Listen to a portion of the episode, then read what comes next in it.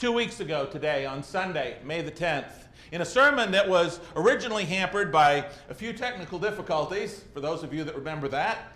Uh, I preached and then on Monday repreached from the office a sermon that showed from the scriptures how truly knowing Christ and the power of his resurrection is worth far more than all of the earthly pursuits and pleasures and possessions and passions of all of us put together and so much more.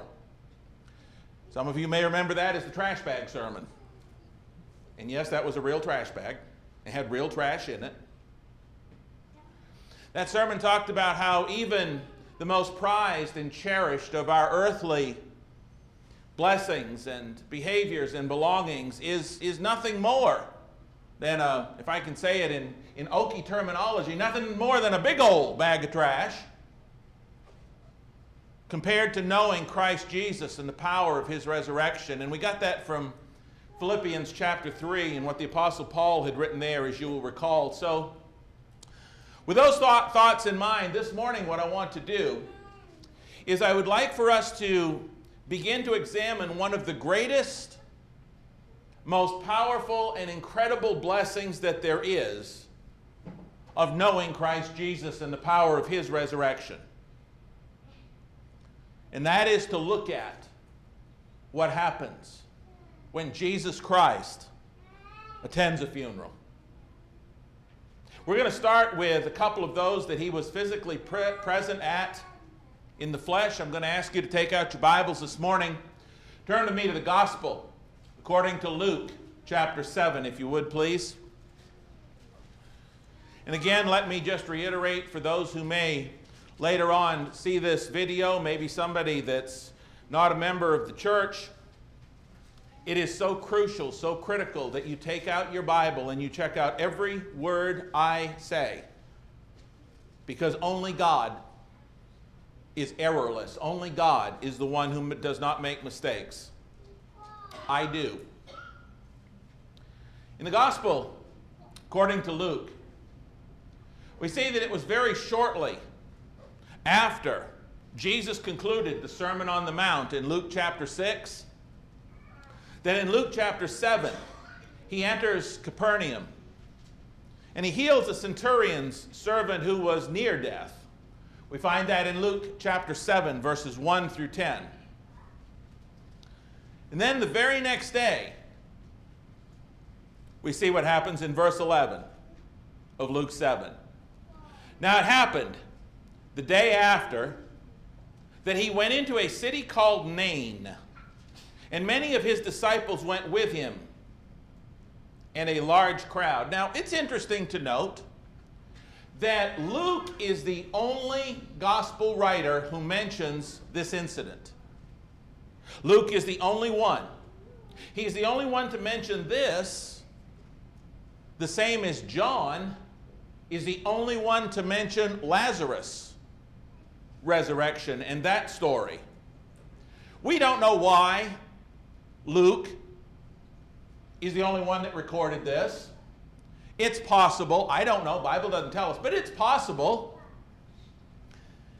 that Luke being a physician, it really made an impression on him that he was in the presence of somebody who could heal death itself. Now, as a physician, that would really, I mean, it would get your attention anyway, but particularly if you were one who dealt with trying to heal people before they died. And so, Luke says this story, he, he goes on with this story about raising the widow of Nain's son. Now, what I want us to understand about Nain is this Nain is a very nondescript little hamlet. Nain has nothing of note there from everything else that we understand about it. I did a little bit of research on it. Not a lot, because there's not a lot to be said about the town of Nain. This is the only time that we see the town in all of Scripture. This is it. This is Nain. What you know about Nain from the text is right here in just a few verses.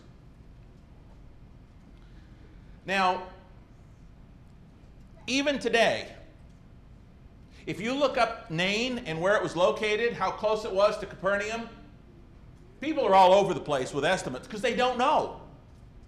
I read one, one commentator who said it was about 12 miles from Capernaum.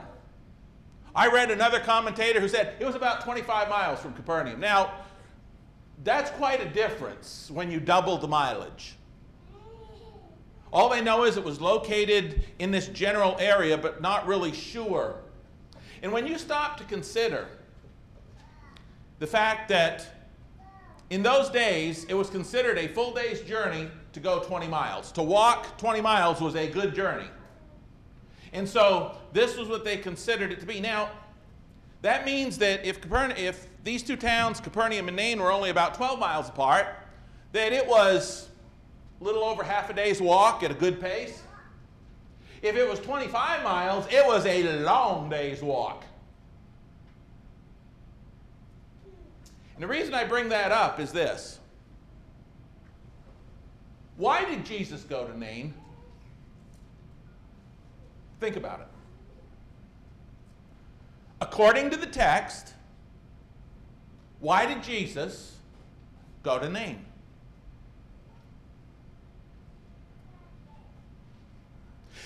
As you read that text, it doesn't, the only possible reason from the text that you see why Jesus went there was to do what he was about to do. After this healing is over, after this raising this, this widow's son from the dead is over, do you see Jesus go on to do anything there? You don't. Now, he may have, but according to the text, the only thing that we see Jesus went there for, the only discernible reason was to raise this woman's son. Verse 12. And when he came near the gate of the city, behold, the dead man was being carried out, the only son of his mother, and she was a widow. And a large crowd from the city was with her. A lot of towns in those days had somewhat of a wall around them for protection. Jesus nears the gate. And as he nears the gate, this funeral procession is coming out. They weren't supposed to bury bodies within the town. That's why they had tombs and sepulchres outside of the cities, unless you were really, really royalty, and then there were other things going on. But the fact was, was this young man could not be buried in the town. I want you to notice that the text says he was dead. He wasn't just mostly dead, for those of you who are Princess Bride fans, but he was dead. He, it was over. Now, Thing is, not only was he dead, but it gets worse from there. Notice what the text says. He was dead. He was the only son of his mother. The Greek word there is monogenes. It is the same Greek word that is used of Jesus in John 3:16. The only son, we know the only begotten son, but the only son. God so loved the world that he gave his only son. That same Greek word is used here this young man was the only son of his mother. And she was a widow. Do you, do you see the downward progression here? Think about this. This is a hopeless situation for her. This would mean, with this young man, probably really close to teenage years, if not a young teenager, somewhere in that range is, is what it's believed. But in those days and times, this would mean that the household had no current breadwinner. There was no hope of a future breadwinner either. Her husband was dead, she was a widow. Now her only son is dead. And there would be no continuation of the family name in Israel on top of that, and that was a very big thing to the Jews. Notice the progression of hopelessness. It goes from the man is dead to the fact that he was an only son to the fact that she was a widow. It goes from bad to worse to wait a minute, how much worse can it get? Oh, yeah. Sort of like the story of Job in Job chapter 1. As you look through Job chapter 1, particularly verses 13 through 19, there are four consecutive catastrophes. Boom, boom, boom, boom. And it just, it just gets worse and worse. This is the idea of what's going on here. In verse 13. When the Lord saw her, he had compassion on her and said to her, Do not weep. Do you ever drive by somebody, kind of purposefully don't notice them? Maybe you're driving through Tulsa and there's somebody there at the light with a sign. Maybe you just kind of look past somebody. Here's this woman, this funeral procession, and they're coming out, and, and it's important that the Lord saw her. He noticed her. He didn't look away because he had something better to do. He saw her. Do you understand that maybe in some of today's terminology, this woman was a nobody? In some people's terminology, she was a nobody. Do you know what her name was? Do you know what her son's name was? Do you know anything else about the town of Nain? Have any idea where it was located? Well, maybe within 12, 13 miles. This is a situation where this person is just another person. But we do know one thing about her. We do know one thing. There's one thing there's absolutely no question about. This woman is dying inside. She is hurting like only a woman that has lost a child can understand. That we know.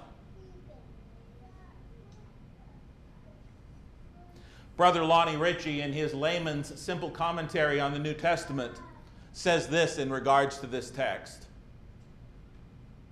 This is the first time Luke himself refers to Jesus as Lord in this book. He has used the word often before, but it referred to God the Father or was a quotation of someone else's words. Why does Luke use it here himself for the first time? For himself.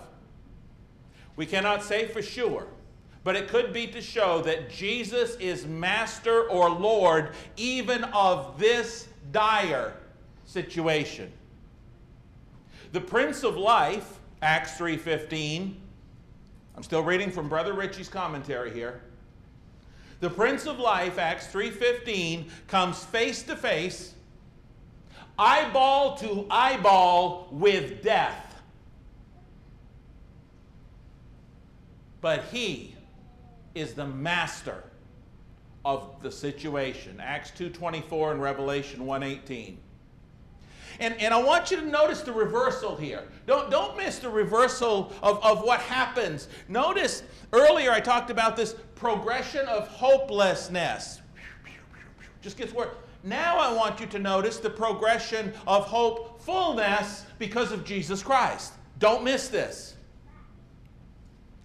It goes in verse 13 from what Jesus saw to his having compassion on her to what he said. And boy, oh boy, oh boy, what Jesus said. Can you imagine walking up to a woman who has just lost her only child, a widow woman, and walking up to her and saying, Don't cry? And meaning you don't have to cry. You really don't. That's some pretty powerful thoughts. Do not weep. But something I want you to get out of this is this Jesus Christ never asks us to do anything that he will not give us the ability to do. Don't miss that. Jesus will never ask us to do anything that he will not give us the ability to do. And he says to this woman, Do not weep. Do not weep. Verse 14. Then he came and he, he touched the open coffin.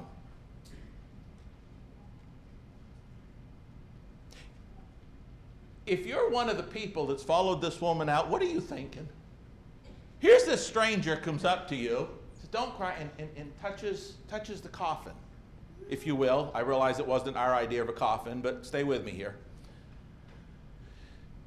And those who carried him stood still, and he said, Young man, I say to you, arise. Stop right for that split second. What's going through your mind? Uh, forget the rest of the story. We know the rest of the story. Forget the rest of the story for a minute. Young man, I say to you, arise. Stop in that millisecond. What are you thinking? I'd be in shock. I don't know what I'd be thinking.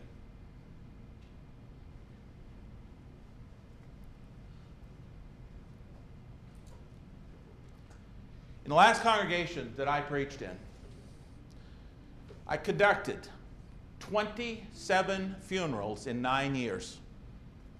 I conducted 27, and I don't know how many we attended. It's a lot of funerals. And if at any time, you know, after the service was over, the way we would do it is out there in that little foyer area in that particular church building, they would put the casket with the person in it, and the family come out by, and, and then we kind of roll the body out and, and, and put this uh, casket in the hearse. If somebody had been coming down the street who none of us knew anything about, come down and said, wait a minute. Probably the police that were there that were going to direct traffic would have arrested, you know, something. But somebody come up and said, hold on a second.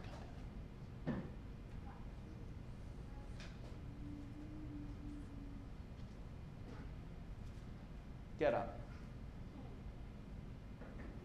And they did. And they did. Would that get your attention? I would be stepping back in a hurry. But that's exactly what Jesus did. Incredible things happen when Jesus is at a funeral. So he who was dead sat up and began to speak, and he presented him to his mother. I'm not even going to begin to try to think of what she was thinking. I, have no idea. So he who was dead sat up and began to speak, and he presented him to his mother. Fear came upon all. They glorified God, saying, A great prophet has risen up amongst us, and God has visited his people. I'm sure news traveled pretty fast at that point. Don't you? Hmm. News travel fast, but we don't have to travel too far to find the second time that Jesus attended a funeral according to the gospel according to Luke. This one is in Luke chapter 8. Very next chapter. It's the funeral of a little girl. And I use the term funeral a little bit loosely. I realize that when we get to um, the end of this sermon, I'm going to talk about funeral, but it's really end of life, but I'm using it as an all encompassing term. But Jesus goes to the funeral of this little girl, Jairus' daughter. It's in Luke 8, verses 41 and following. It's also found an account of this one in Matthew 9, 18 through 26, and Mark 5, 21 through 33. In Luke 8, verse 41, Behold, there came a man named Jairus, and he was a ruler of the synagogue. He fell down at Jesus' feet and begged him to come to his house, for he had an only daughter, about 12 years of age, and she was dying. Jairus' great faith is shown by several different things in this particular account, in this particular event, as it were. You know, he was the ruler of a synagogue. So, him coming to seek help from Jesus wasn't exactly going to make him the most popular person amongst his peers. It wasn't going to make him the most popular person amongst his contemporaries. Don't forget, Jesus has already been thrown out of one synagogue, the one in his hometown in Nazareth. That's Nazareth. That's in Luke chapter 4. Jesus has been run out of there. And we know that at some point during Jesus' public ministry that the Jews agreed that if anyone confessed he was the Christ, he would be put out of the synagogue. John chapter 9, verse 22. On top of that, we also know, according to John 12 and verse 42, that even many of the rulers who believed in him would not confess him because they were afraid they were going to get kicked out of the synagogue. They were afraid of what the Jews were going to do to them too.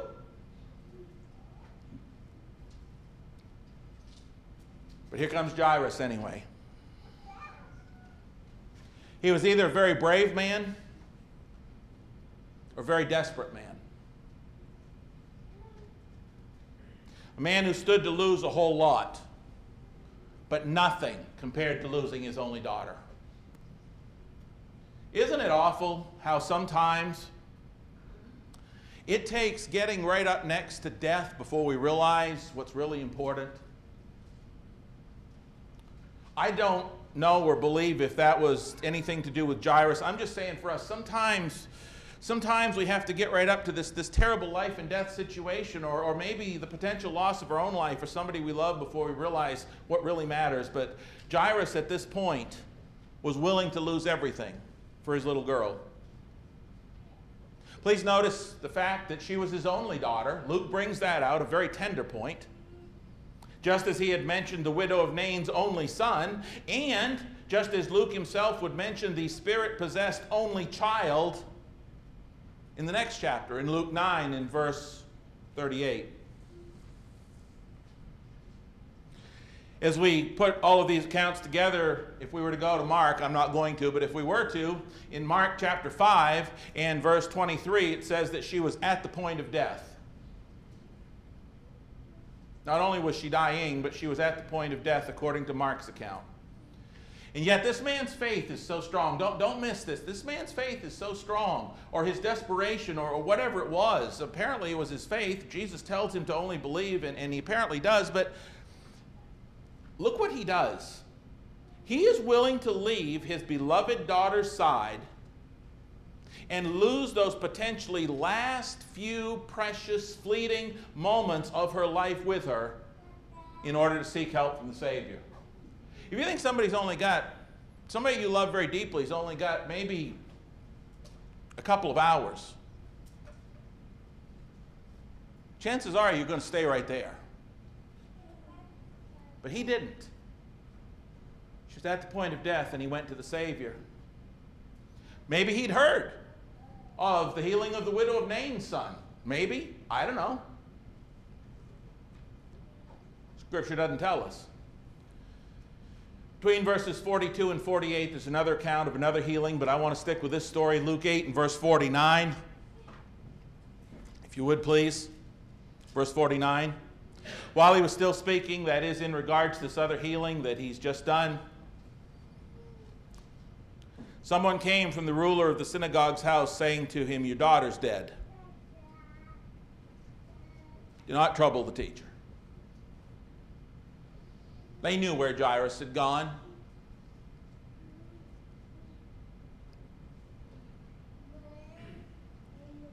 And so they come and they say, It's over. She's, she's dead. Don't, don't even bother him. It's done.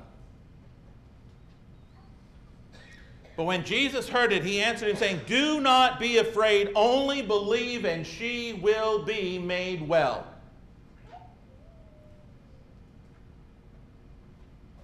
What do you do with that?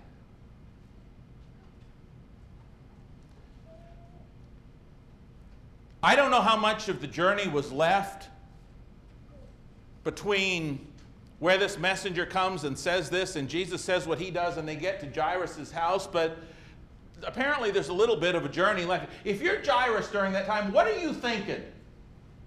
You know she's dead. You trust the person who came from your own house. You know what Jesus said, and, and, and you trust him and you're clinging to that? Jesus says, Do not fear. If that's you, do you fear still?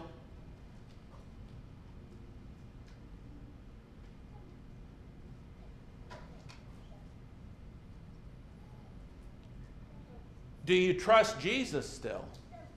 Here's the question for us we can say sometimes with some of these lessons, well, you know, this doesn't directly apply to me. Oh, yes, it does. Doesn't have to be a death for this to apply.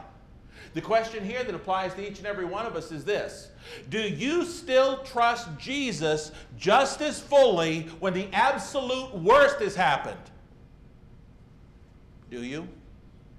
That's what, that's what Jesus is asking of him. Do you trust Jesus just as fully and completely when the absolute unthinkable happens? as you did prior to that? That is the question. verses 51 and 2. When he came into the house, he permitted no one to go in except Peter, James, and John, and the father and mother of the girl. Now all wept and mourned for her, but he said, Do not weep. Where have we heard that before? She's not dead, but sleeping. I don't want you to make any mistake about this. Jesus walks in on a full fledged family and friends, in home, funeral type environment. And this little girl, once again, she was dead. And again, the same as with the widow of Nain's son, Jesus Christ. What did he say he was? He said, I am the way and the truth and the life. And what does he who was the way, the truth, and the life say? Don't weep. And Jesus never asks us to do something he does not give us the ability to accomplish. Same as with Lazarus. In John, in John 11, he's going to say that she's sleeping. But then there's something that's unique in this, in this account as well. There's a lot of unique little things here in some of these accounts. Here's one for you. Something unique to this situation that we never see again in the rest of the entire New Testament, and it has to do with verse 53. They ridiculed him, knowing that she was dead. What I want you to understand is unique about that text. That's what it says in the New King James. They ridiculed him. But there's a lot more impact and power to the original statement here. They didn't just ridicule him. People can ridicule you and say, Are you out of your mind? Are you crazy? You're foolish for believing, or whatever. This goes way beyond that. The King James Version and the American Standard Version both word this differently. There's more power, there's more there's more impact. Here's what the King James Version and the American Standard Version both say in verse 53 And they laughed him to scorn, knowing she was dead. They laughed him to scorn. Anybody ever laugh at you? Anybody ever laugh at you? Maybe some of you young people in school, maybe you're the only Christian in your class. Maybe some of your friends laugh at you because you can't go and do everything that they're allowed to go and do. Because you spend your Sundays in worship. Because you see things differently than they do.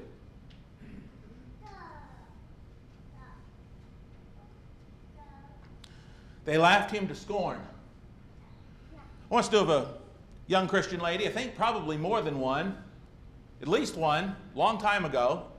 But basically, on one of her tests in school, I don't even remember what the test was on biology, origins, whatever it was on. And she put something to this effect on her paper at the bottom of her test to the teacher. I know these are the answers you want to these questions, but I do want you to know I don't believe a one of them. Because the Bible and her beliefs contradicted what was being taught secularly. Now, to be laughed to scorn is beyond that. Can you imagine Jesus Christ, the Son of God, God in the flesh, the Word became flesh, His creation is laughing Him to scorn? They think He's crazy. There's a bitter edge to this.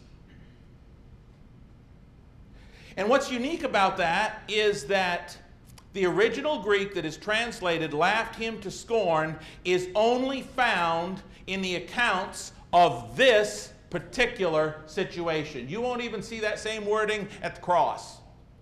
It's the only time you see it that they laughed him to scorn in the entire New Testament are the accounts of this event.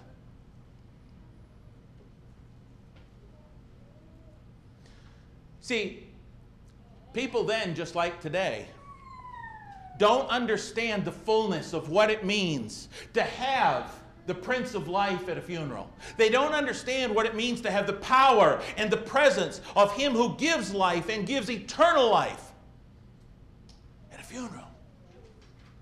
But there's going to be a few of them that are about to find out. verses 54 and 5. Look what it says. He put them all outside.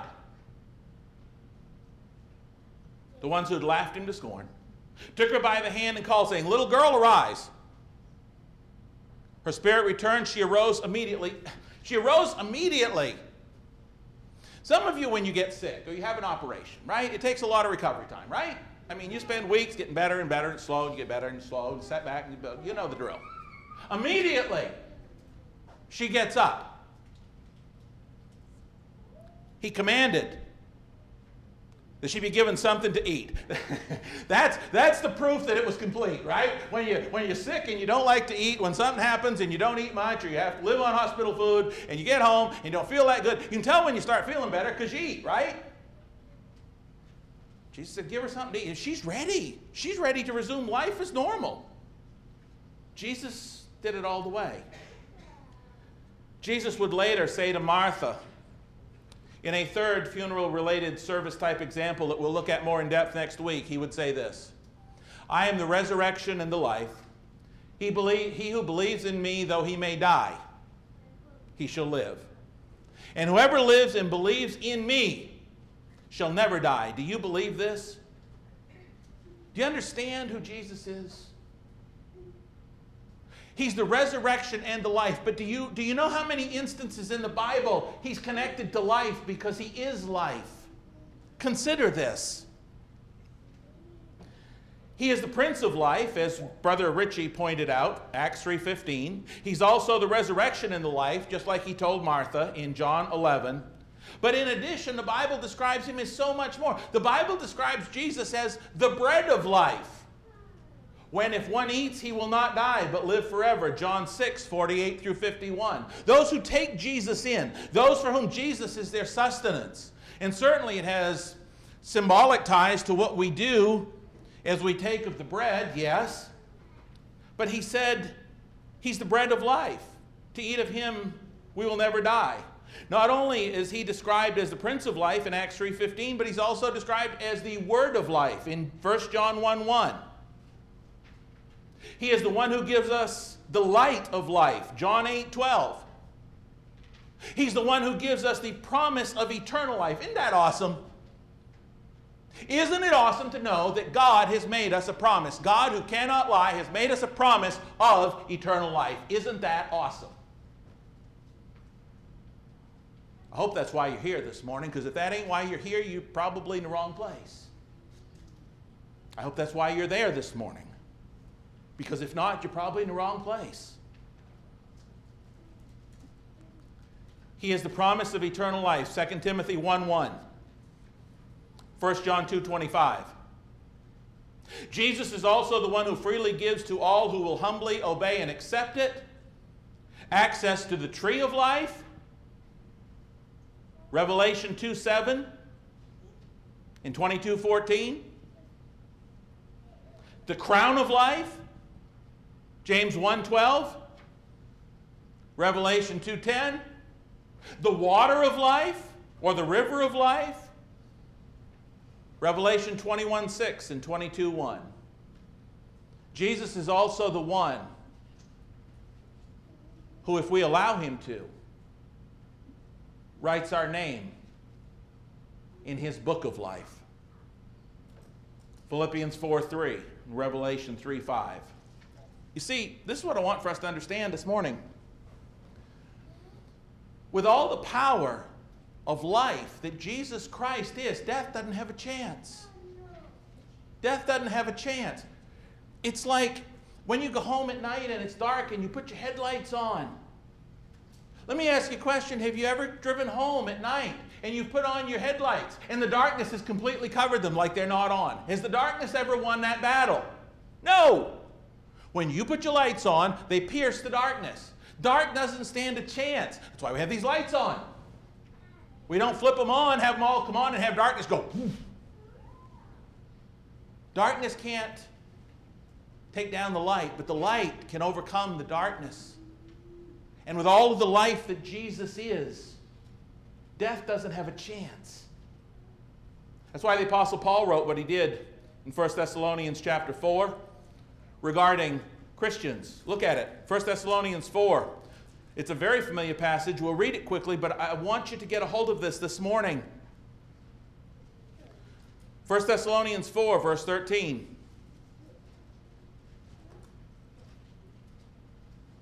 But I do not want you to be ignorant, brethren, concerning those who have fallen asleep. What did Jesus say? About death in two out of those three cases that we just talked about sleep.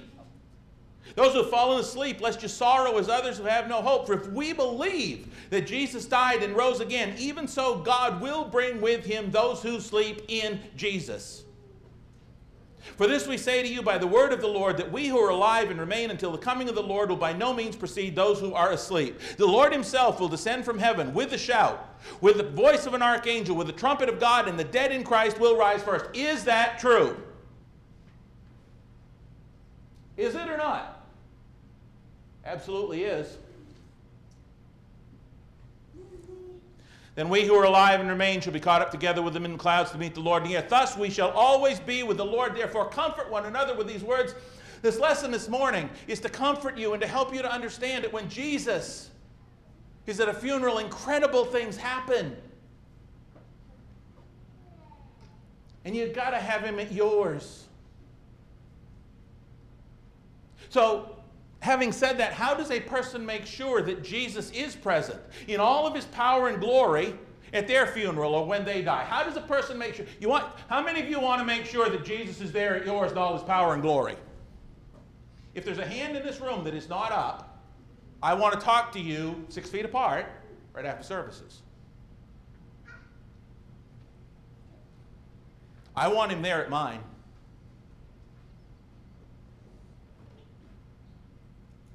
So, how do we make sure he's present in all of his power and glory at our funeral or when we die? Here's how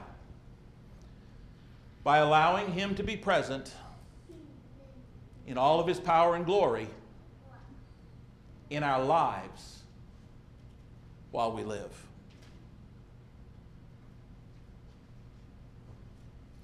Matthew chapter 7, verses 21 through 23.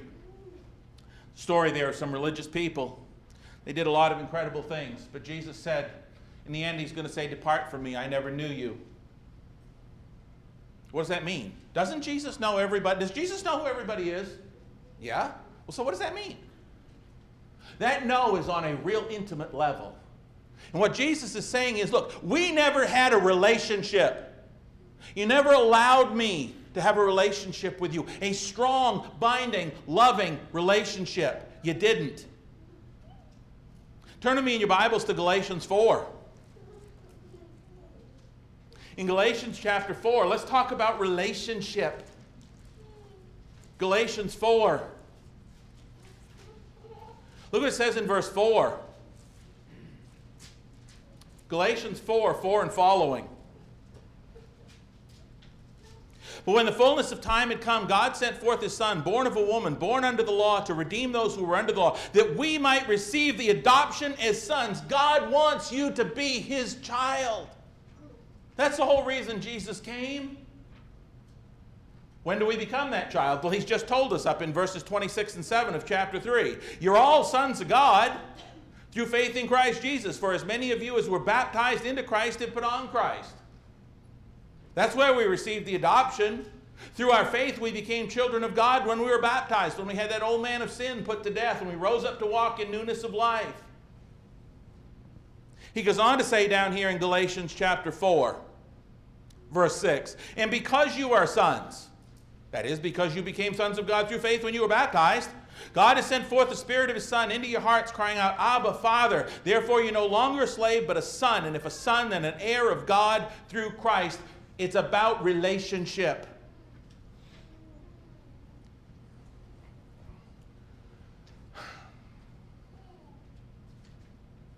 Weddings and funerals are starting back up again in the state of Oklahoma. I want you to think about that as we think about this and get ready to close.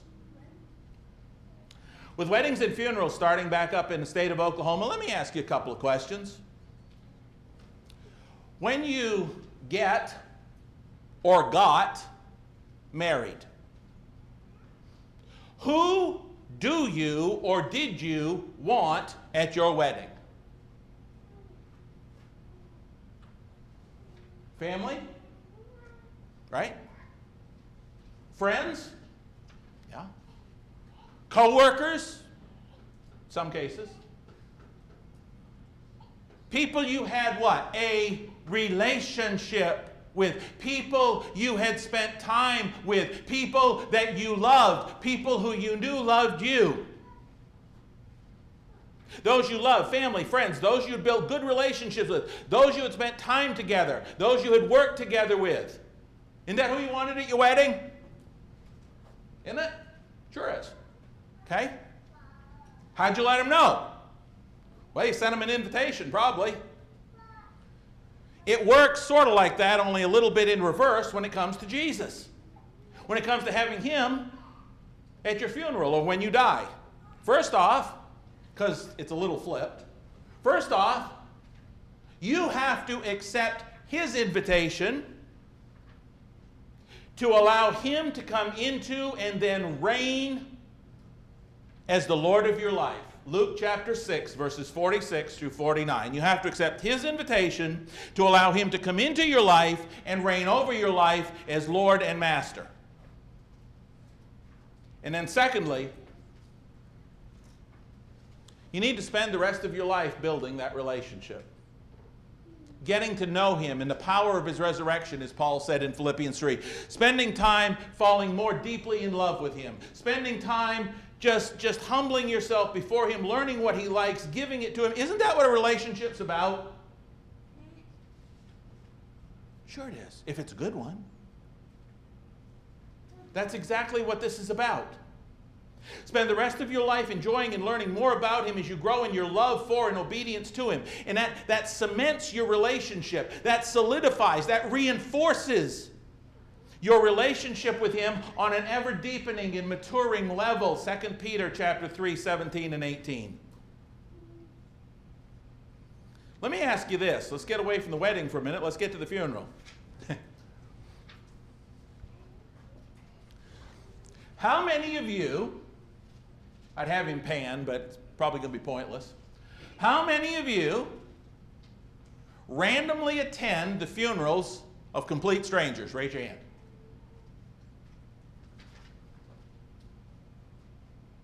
How many of you are going home tomorrow, look up in the paper or on the internet some complete stranger and go to their funeral?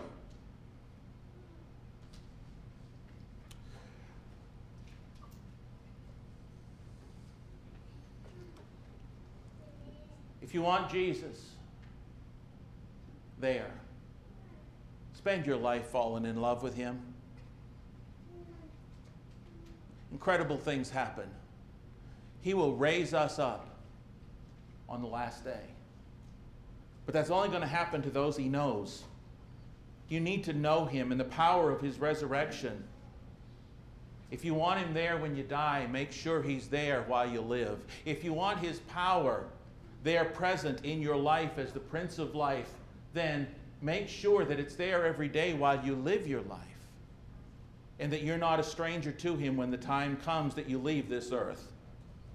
And that all begins when you're born again of the water and the Spirit, baptized into Christ, baptized into the family of God, when you become a child of God. It's hard for me to believe that within just a few days, Hannah will turn one year old. Time has flown by. But I think I can safely say that life has never been the same since she arrived.